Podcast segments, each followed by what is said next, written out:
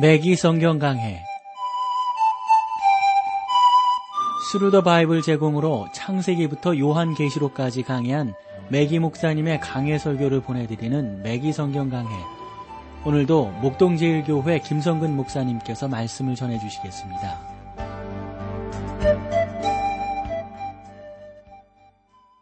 시청자 여러분 안녕하셨습니까? 매기 성경강해, 자, 오늘도 여러분들을 요한 일서로 모시겠는데, 오늘 요한 일서 사 장 오 절 말씀부터 함께 나누도록 하겠습니다.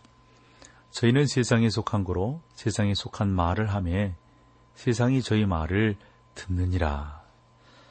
어떤 그 종파들은 오늘날 기독교보다 훨씬 더 빨리 성장하는 그런 종파들이 있죠. 그들에게는 육체에 호소하는 매력이 있기 때문이라고 봅니다. 저는 육체적인 방법으로 군중을 동원하는 그리스도인이 있다고 하는 사실에 정말로 비극적인 마음을 금할 길이 없습니다. 어, 우리는 육체가 사용하고 있는 방법에 대해서 매우 조심스럽게 행동하게 됩니다. 그것들의 육체적인 방법이라면 하나님께서는 전혀 사람들이 많이 모이는 건 어떤 것에 대해서든지 축복하지 아니하실 겁니다. 우리는 하나님의 말씀이 전파되는 것을 확인해야지, 육체적으로 사람들이 많이 모이는 것, 몇천 명, 수천 명, 수만 명 모였다, 이 자체가 우리의 관심일 수는 없습니다. 그것은 중요한 일이 아니기 때문에 그렇습니다. 저의 관심도 하나님의 메시지가 온전히 올바로 증거되는 것이지, 얼마나 많은 사람들이 모이느냐가 우리의 진정한 관심의 대상은 아닌 것입니다. 하나님의 말씀이 전파되고 있습니까? 또 그 말씀이 성령의 능력으로 전파되어 하나님의 영이 그것을 활용하고 계십니까? 어떤 감상적인 호소력 때문에 메시지가 경건한 추진력을 가질 수 없습니다. 문제는 여러분이 교회에서부터 하나님의 말씀이 나오고 있느냐 하는 점입니다. 사람들이 그리스도를 알게 되는 것은 진정한 하나님의 말씀이 선포되어질 때 그 말씀을 통해서 예수 그리스도를 아는 능력과 권세가 나오게 되는 것이죠. 그 그리스도를 알게 되는 것은 다른 데 있지 않다고 하는 사실을 우리가 분명히 깨달아야 할 것입니다. 항상 하나님의 능력과 그 권세와 하나님의 온전하심을 우리가 쫓아 나아가게 되면 그 가운데서 성령으로 말미암은 진정한 권세와 권능과 하나님을 온전히 섬기게 되는 그런 아름다운 열매들이 맺혀지게 되는 것이죠. 언제나 성경은 열매를 보아서 그 사람을 알 수 있다고 말씀하고 있습니다. 여러분은 훌륭한 건물의 그 사장이 미남이고 온화한 성품을 가졌다는 이유만으로 그 회사가 좋은 회사고 그 회사가 건강한 회사다 해서 주식을 살 것은 아니라고 봅니다. 여러분이 그 회사에 투자하려면 돈벌이가 잘 되고 있는지를 알아보아야 할 것이고, 얼마나 건강한 사업적 비전을 가지고 있는지를 우리가 보아야 할 것입니다. 어떤 열매를 맺고 있느냐가 중요합니다. 우리가 종교의 문제를 생각할 때 하나님께서는 우리가 약간의 거룩하게 된 상식을 활용하기를 원하십니다. 저희는 세상에 속한 거로 세상에 속한 말을 하며 세상이 저희 말을 듣느니라. 요한이 삼 장에서 가인과 아벨을 하나의 신례로 제시하면서 가인은 의롭지 못하고 하나님의 자녀가 아니었다고 말을 했습니다. 요한은 가인이 경건치 않다고 말하지 않습니다. 가인도 재물을 가지고 왔습니다. 저는 가인의 재물이 아벨의 재물보다 훨씬 더 눈으로 보기에는 좋았을 거라고 생각합니다. 가인의 재물은 아름다운 열매였으며 아벨의 재물은 피가 흐르며 사람들 보기에 아, 뭐 값이 나가는 것이라고 볼 수가 있습니다. 그러나 하나님께서는 가인의 재물을 받지 아니하고 아벨의 재물을 받으셨습니다. 왜냐하면 그 재물이 인간의 죄와 구세주의 필요성을 인정하고 있었기 때문입니다. 가인의 재물은 모양은 예수 그리스도의 피를 상징하는지 모르지만 그 안에 그의 마음이 담겨있지 않고 믿음이 담겨있지 않고 신앙이 담겨있지 않기 때문에 하나님께서 그것을 받으실 수가 없었던 겁니다. 가인은 그것을 전혀 인정치 않았죠. 육체는 자신의 의지하고 하나님을 의지하지 않습니다. 그러니까 가인은 그것을 인정할 수가 없었던 겁니다. 요한은 예수 그리스도께서 주의 주장대로 그의 주장대로 하나님이시라는 사실이 매우 중요하다고 말을 합니다. 그것은 우리가 어떤 교훈이 참인지 거짓인지를 구별하는 데 있어서 너무도 중요한 시금석이 된다라고 생각을 합니다. 자, 이제 육 절로 가보실까요? 우리는 하나님께 속하였으나 하나님을 아는 자는 우리의 말을 듣고 하나님께 속하지 아니한 자는 우리의 말을 듣지 아니하나니 진리의 영과 미혹의 영을 이로써 아느니라 라고 어, 우리가 분명히 볼 수가 있는 거죠.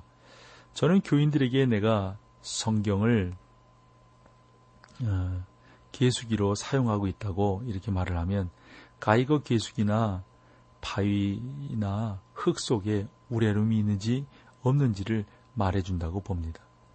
그래서 나는 청중들에게 내가 사용하는 가이거 계수기가 성경을 제시한다라고 주장할 수가 있는 것이죠.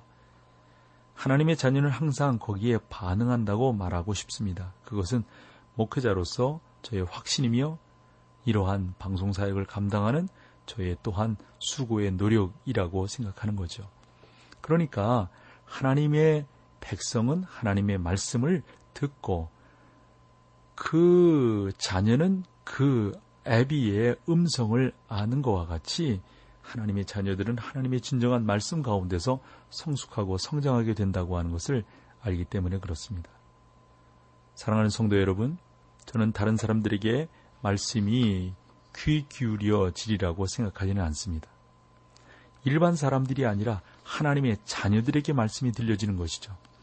하나님의 자녀들이 그 말씀을 온전히 받기를 소망하는 것입니다.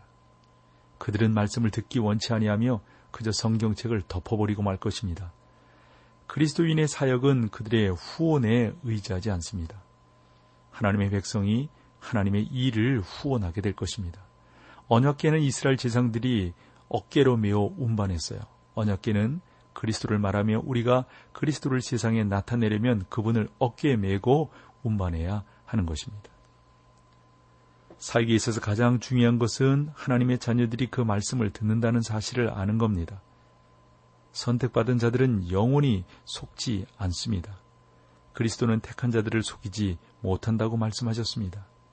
요한은 주 예수님이 누구인지를 확신히 알았던 것이죠. 그래서 요한복음 일 장 십사 절에서 말씀이 육신이 되어 우리 가운데 거하심에 우리가 그 영광을 보니 아버지의 영광이요 독생자의 영광이요 은혜와 진리가 충만하더라.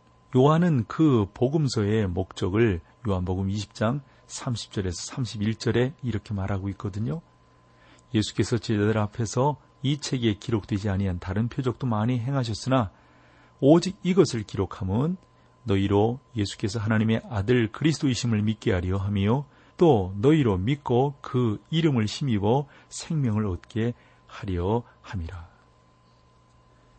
요한은 예수님께서 메시아라는 하는 사실에 대해서 전혀 의심치 아니하고 의심할 필요 없고 파괴할 수 없고 취소할 수 없는 증거를 가지고 있다고 설명하고 있어요.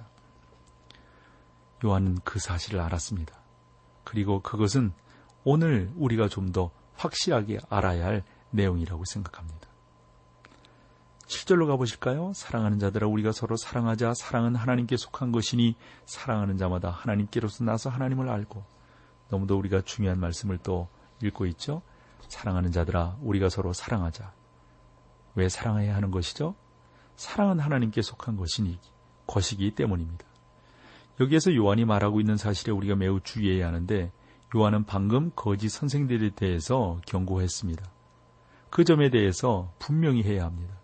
저는 그들을 위해서 기도하지 않습니다. 저는 상투적인 말로 아 그들을 위해서 기도하겠습니다 라고 말하지 않습니다. 그들은 마귀의 자녀입니다. 저는 하나님의 백성들을 위하여 기도하며 말씀을 전하면 그리스도께 돌아올 잃어버린 죄인들을 위하여 기도하게 되는 것이죠. 이러한 거짓 선생들에 대하여 경고한 후에 요한은 이 부분의 주제로 돌아오고 있습니다. 즉 신자들이 서로 사랑해야 한다는 사실입니다. 여기에 사용된 사랑이란 표현은 엘로스가 아닌 거죠. 그러니까 요한이 성적인 사랑을 말하고 있지 않습니다. 여기서 사용하는 사랑은 아가페 사랑을 말합니다. 그것은 감상적이거나 성적이거나 사교적인 사랑이 아닙니다. 그것은 초자연적인 사랑입니다. 이것은 성령님께서 우리 마음속에 넣어주시는 사랑이며 오직 성령님만이 깨닫게 할 수 있는 사랑입니다. 이것은 하나님의 사랑에 대한 오직 하나님만의 하나님의 영만이 이 사랑을 다른 사람에게 전할 수 있도록 주신 그 능력의 사랑이라고 하는 것입니다. 이것은 여러분이 친구들에게 베풀어 줄 수 있는 종류의 사랑이 아닙니다. 저는 이 구절이 많은 사람들에 의해서 잘못 사용되고 있다고 생각하는데, 예를 들어서 제가 대학에 다닐 때만 해도 사랑하는 자들아 우리가 서로 사랑하자 사랑은 하나님께 속한 것이니라고 하는 구절을 뭐 이런 셔츠에다 이 티셔츠 이런 데다 문구로 새기고 다니기도 하고 우리도 그렇게 사랑해야 되지 않느냐. 그러나 제가 말하려고 하는 사랑은, 요한이 말하고 있는 사랑이 정말로 이런 사람들이 말하는 그런 사랑은 요한이 말하고 있는 사랑과 전혀 다른 것이죠. 사랑하는 여러분, 사랑하는 자마다 하나님께로서 나서 하나님을 알고, 이것은 인간의 관점으로부터 접근해가는 그러한 사랑이 아니라 하나님의 관점에서 우리 가운데 접근해가는 그러한 사랑인 것이죠. 신자라고 말하는 사람들을 만났을 때, 또 그가 여러분을 사랑하고 다른 사람들을 사랑한다는 사실을 보일 때 그가 거듭난 하나님의 자녀임을 아는 것입니다. 저는 사람들이 저에게 이러한 귀한 사랑을 통해서 하나님의 놀라운 역사가 나타났다고 하는 것, 나는 하나님의 이 사랑을 받았기 때문에 다른 사람들을 사랑하게 된다고 하는 사실, 하나님의 능력을 믿는다고 하는 사실을 간증하는 것을 볼 때마다, 야, 이게 예수의 힘이로구나, 이게 예수님의 능력이로구나, 이렇게 찬양하고 감사하지 않을 수가 없는 것이죠. 이와 같은 은혜가 여러분 가운데 있기를 소망합니다. 여기서 찬송 함께 하시고 계속해서 말씀을 나누겠습니다.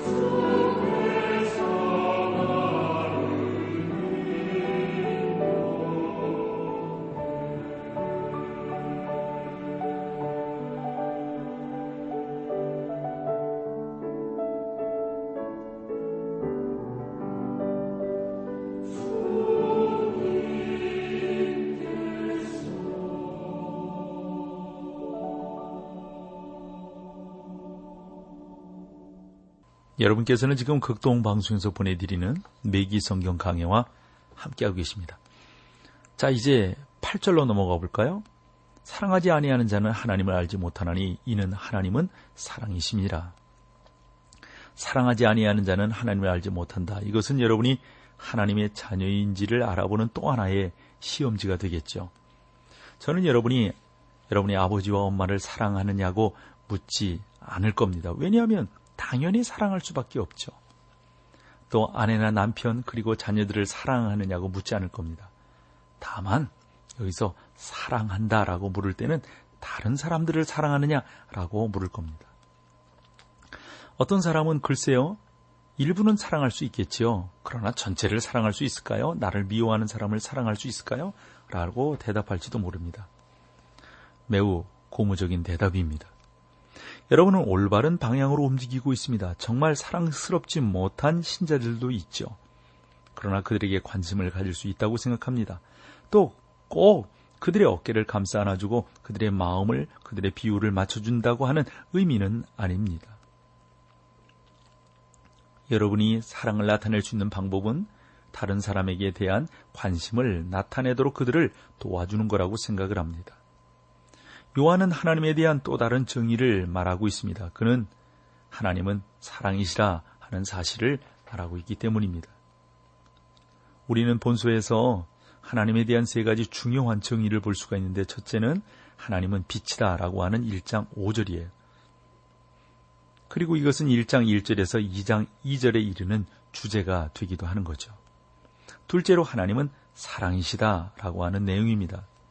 요한 일서 사 장 팔 절로 십육 절에 그래서 이 본서는 이 두 번째 하나님은 사랑이라 라고 하는 어, 이것은 어떤 이 장 삼 절에서 사 장 일 절까지 이르는 주제를 설명하고 있습니다. 셋째로 하나님은 생명이시라, 이것은 오 장의 주제입니다. 그것은 요한이 말하고 있는 하나님에 대한 중요한 세 가지 정의가 되는 것이죠. 이것들은 이 서신서의 중요한 부분들을 구성하고 있습니다. 요한은 여기에서 십육 절에서 하나님은 사랑이시라고 말하고 있는 이 내용을 다시 한번 우리 가운데 소개하고 있습니다. 제가 종종 이분의 글을 인용하는데, 해리 아이언사이드 박사는 여기에 관련해서 아주 중요한 이야기를 우리 가운데 해주는데, 저는 그 이야기가 오직 기독교만이 하나님의 사랑을 나타내는 진리를 놀랍게 제시하고 있다고 생각하므로 여러분들에게 소개하려고 합니다. 요한서신에 관해서 히리언 사이드 박사는 이렇게 쓰고 있습니다. 수년 전에 자칭 지성인에 속한다고 자부하는 어떤 부인이 이렇게 물었다는 거죠. 나는 기독교 미신과 종교적 교리를 위하여 성경이 아무런 소용이 없습니다. 나는 하나님의 사랑이, 하나님이 하나님의 사랑이라는 사실을 아는 것만으로도 충분합니다. 그랬을 때, 글쎄요, 그 사실을 알고 계십니까?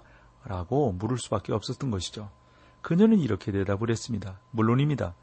우리는 모두 그 사실을 알고 있고 그것은 나에게 있어서 충분합니다.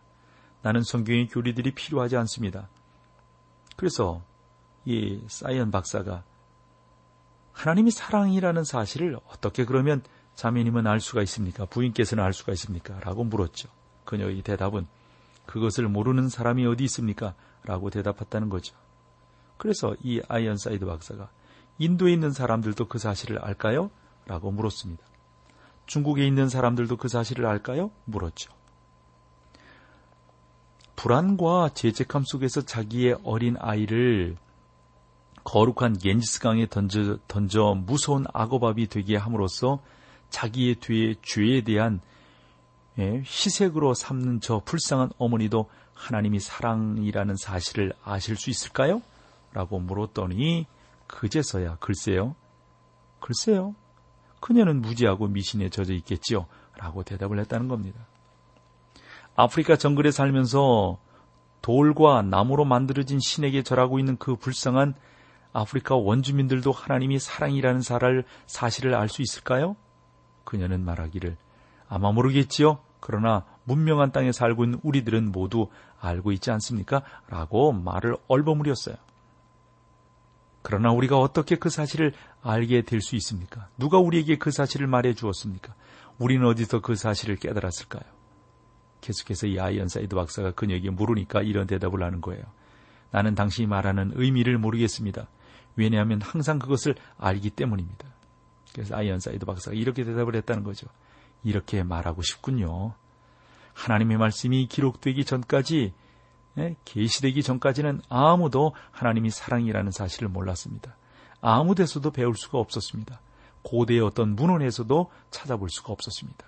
하나님이 당신이 사랑이라고 계시해 주셨으므로 우리가 깨닫고 알게 되는 겁니다. 라고 이 말씀해 주셨다는 이 아이언사이드, 아이언사이드 박사의 이 표현이 참으로 옳다고 믿습니다. 구절로 가보실까요? 하나님의 사랑이 우리에게 어떻게 나타난 바 되었으니 하나님이 자기의 독생자를 세상에 보내심은 저로 말미암아 우리를 살리려 하심이라. 하나님께서 여러분을 어떻게 사랑하셨습니까? 자인을 통해서는 그러한 사랑을 발견할 수 없을 것입니다. 다만 피 묻은 이빨과 날카로운 발톱을 볼 수 있을 뿐입니다. 이것이 자인이 우리에게 주는 바입니다. 여러분은 갈보리에서 하나님의 사랑을 발견할 것입니다. 거기에서 하나님의 사랑이 나타난 것을 볼 수 있을 것입니다. 하나님의 사랑이 우리에게 이렇게 나타난 바 되었으니 하나님이 자기의 독생자를 세상에 보내심은 저로 말미암아 우리를 살리려 하심이라. 하나님은 자기의 사랑을 증명해 주셨습니다. 하나님은 우리를 위하여 자기의 생명을 바치셨습니다. 이것이 그의 사랑의 증거입니다. 그래서 바울은 로마서에서 이렇게 말씀하고 있잖아요. 의인을 위하여 죽는 자가 쉽지 않고 선인을 위하여 용감히 죽는 자가 허기거니와. 저는 여러분을 위하여 죽을 수 있는 사람이 있는지 한번 여쭙고 싶어요. 있으세요? 여러분을 위해서 죽을 수 있는 사람이 있으세요? 저는 저를 위하여 죽을 수 있는 사람을 찾기 힘들다고 생각합니다. 누가 저를 위해서 죽을 수 있겠어요? 그러나 하나님은 여러분을 위하여 자기 아들을 죽도록 내어주심으로 자기의 사랑을 확증해 주셨습니다. 여러분이 오 년 동안 한 번도 주일학교에 결석하지 않았다고 여러분을 위하여 아들을 주실 것이 아니라 우리가 아직 죄인 되었을 때 하나님께서 우리를 사랑하신 겁니다. 내가 무엇을 했기 때문에 그분이 당신의 아들을 주신 것이 아니라 그분이 나를 사랑하시기 때문에 당신의 아들을 주셨다 하는 거죠. 로마서 오 장 육 절에 보면 우리가 아직 연약할 때의 기약대로 그리스도께서 경건치 않은 자를 위하여 죽으셨도다. 하나님께서 우리를 사랑하셨습니다. 로마서 오 장 팔 절에 보면 우리가 아직 죄인되었을 때 그리스도께서 우리를 위하여 죽으셨나니 그 죽으심으로 하나님께서 우리에 대한 자기의 사랑을 확증하셨느니라. 이러한 사랑에 대한 증거는 우리에게 찾아볼 수가 없고 하나님에게서 찾아볼 수 있습니다. 왜냐하면 우리가 하나님을 사랑하는 것이 아니고 하나님이 우리를 사랑하셨기 때문입니다.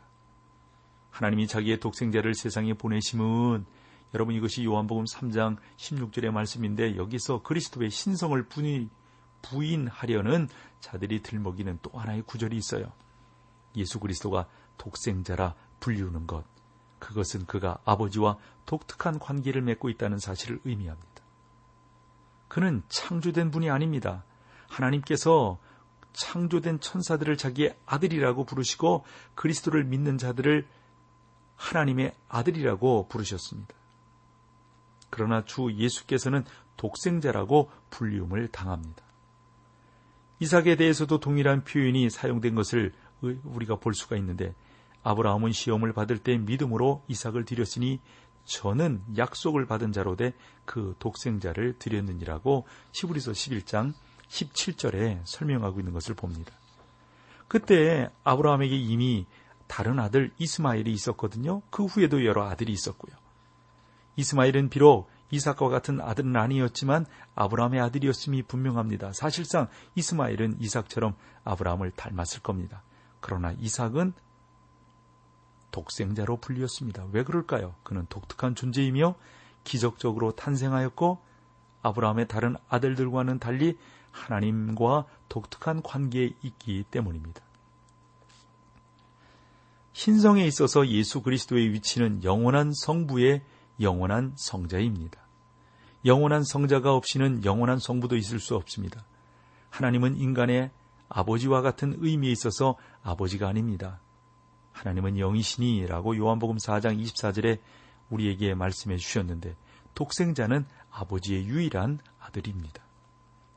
다른 아들들은 아담이나 천사들처럼 창조를 통해서 얻어진 아들이고 신자들은 새로운 탄생을 통하여 얻어진 아들이라면 예수 그리스도는 독특한 아들이십니다. 저로 말미암아 우리를 살리려 하심이라.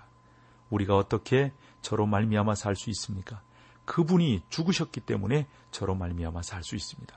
그의 죽으심은 우리에게 생명을 주셨습니다. 이 모든 것들을 우리 가운데 주시는 그분은 독특한 하나님의 아들이신 것을 믿습니다.